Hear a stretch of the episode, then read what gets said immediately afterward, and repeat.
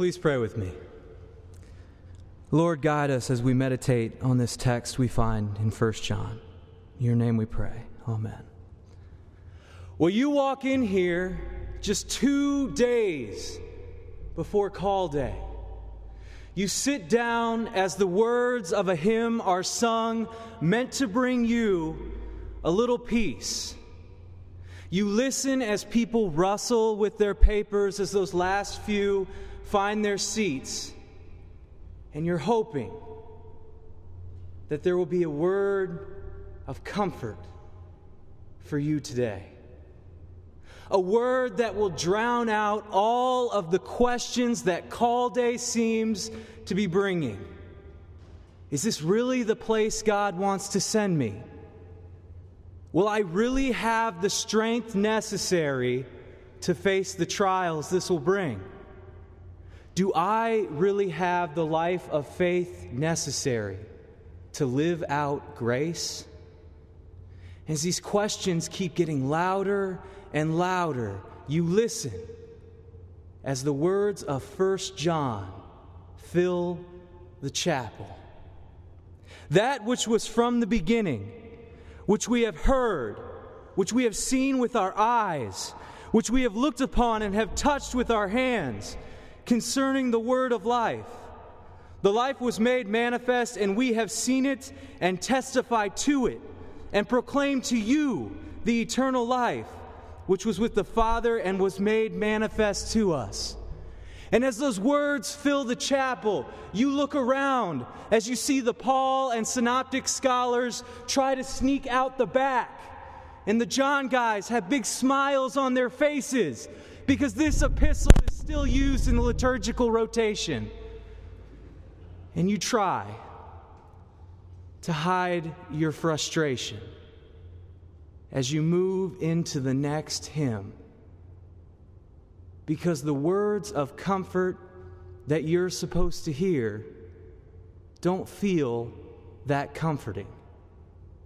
I mean, here is this apostle he hasn't just seen someone paint a picture of Christ, he's seen Christ. And he hasn't just heard someone read a gospel lesson about Christ, he's heard Christ. He hasn't just touched the words on a page about Christ, he's touched Christ. And he's writing to a community that are wrestling with questions just like you're wrestling with. And what does he say? It's going to be okay.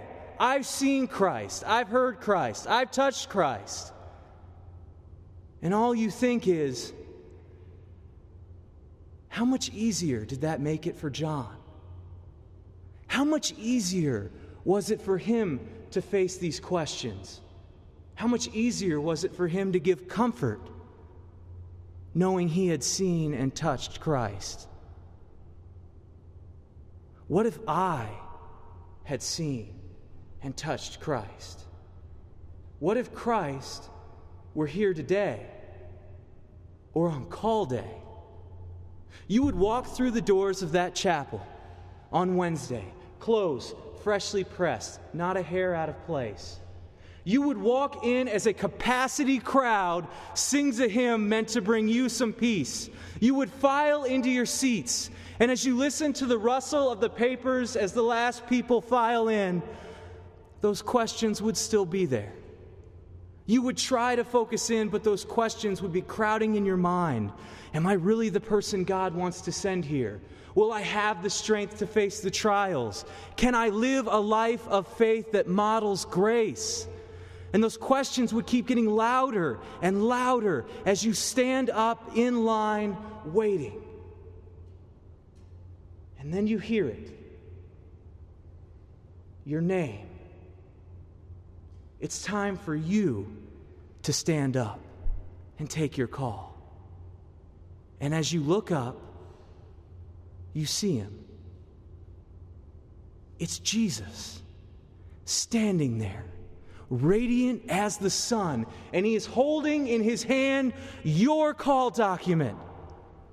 And as you look at him standing there, the same man that stood victorious in front of sin, death, and the devil, You look into the eyes of the only one that makes God known.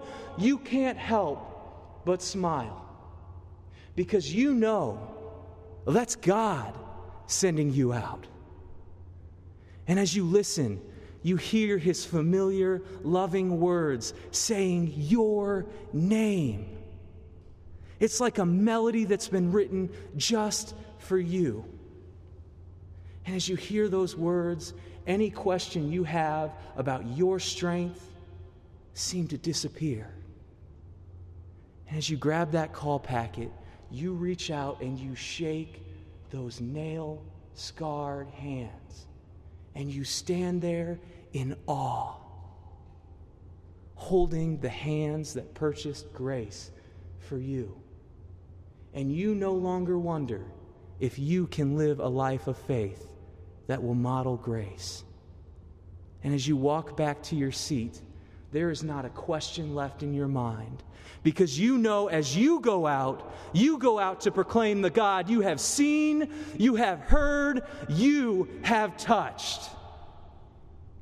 Wouldn't it be easier if Christ were here today? But he's not. No, when you walk through those doors on Wednesday, it won't be Christ's face you see, it'll be the face of the placement director. And when you stand up as they call your name, it'll be a group of men with fancy titles, but none comparing to that of Savior and Creator. And as you reach out to shake that hand, you will shake the hand of another man, simply trying to live out his own call, wrestling with his own questions. And you will go back to your seat with the words of John on your mind, thinking, wouldn't it be easier if Christ were here today? But he's not. At least, not in that way. It is so easy to come to a reading like First John and say, How much easier would it be if I was in John's place? If I had been the one that had seen Christ, heard Christ, and touched Christ. But you're not. And until the last day, you won't be either. But if you focus in on that, you lose sight of one very important thing Christ has risen. Christ has risen, and that means something in your life today. It means that while you don't see Christ, Christ sees you. When you sit in that pew on a Wednesday, wrestling with another trial that seems to have snuck its way into your life, as you watch as the world seems to systematically fall apart around you, Christ sees you. He saw you before you were born, He saw you in your sin, and He died for you. He rose for you, and He invites you to come forward and taste of His body and His blood for the strengthening of your faith until the day He comes again. And Christ hears you. Christ hears you when you sit in that pew confessing all of the sins that seem to be piling in your life, all of the doubts you have about whether or not you're the person that should go, about whether you'll be able to handle this. Christ hears you. And he speaks words of comfort and peace and forgiveness into your life. Christ touches you. Before most of you had the words to even say, Father, forgive me, Christ touched you with forgiveness. And when those waters of baptism washed over you, Christ took that old life and he gave you new life. It's easy in the face of call day, in the face of an internship, in the face of your job, to see a reading like John's and say, How much easier would it be? But then we forget that while John is pointing to a past experience, the resurrection, points us to our present reality. So as you walk through the doors of that chapel on Wednesday, clothes freshly pressed, not a hair out of place, as you take your seat listening to the hymns sung by a capacity crowd, take comfort in the resurrection. Take comfort in the fact that no matter where and no matter what, Christ will always see you, He will always hear you, He will always touch you.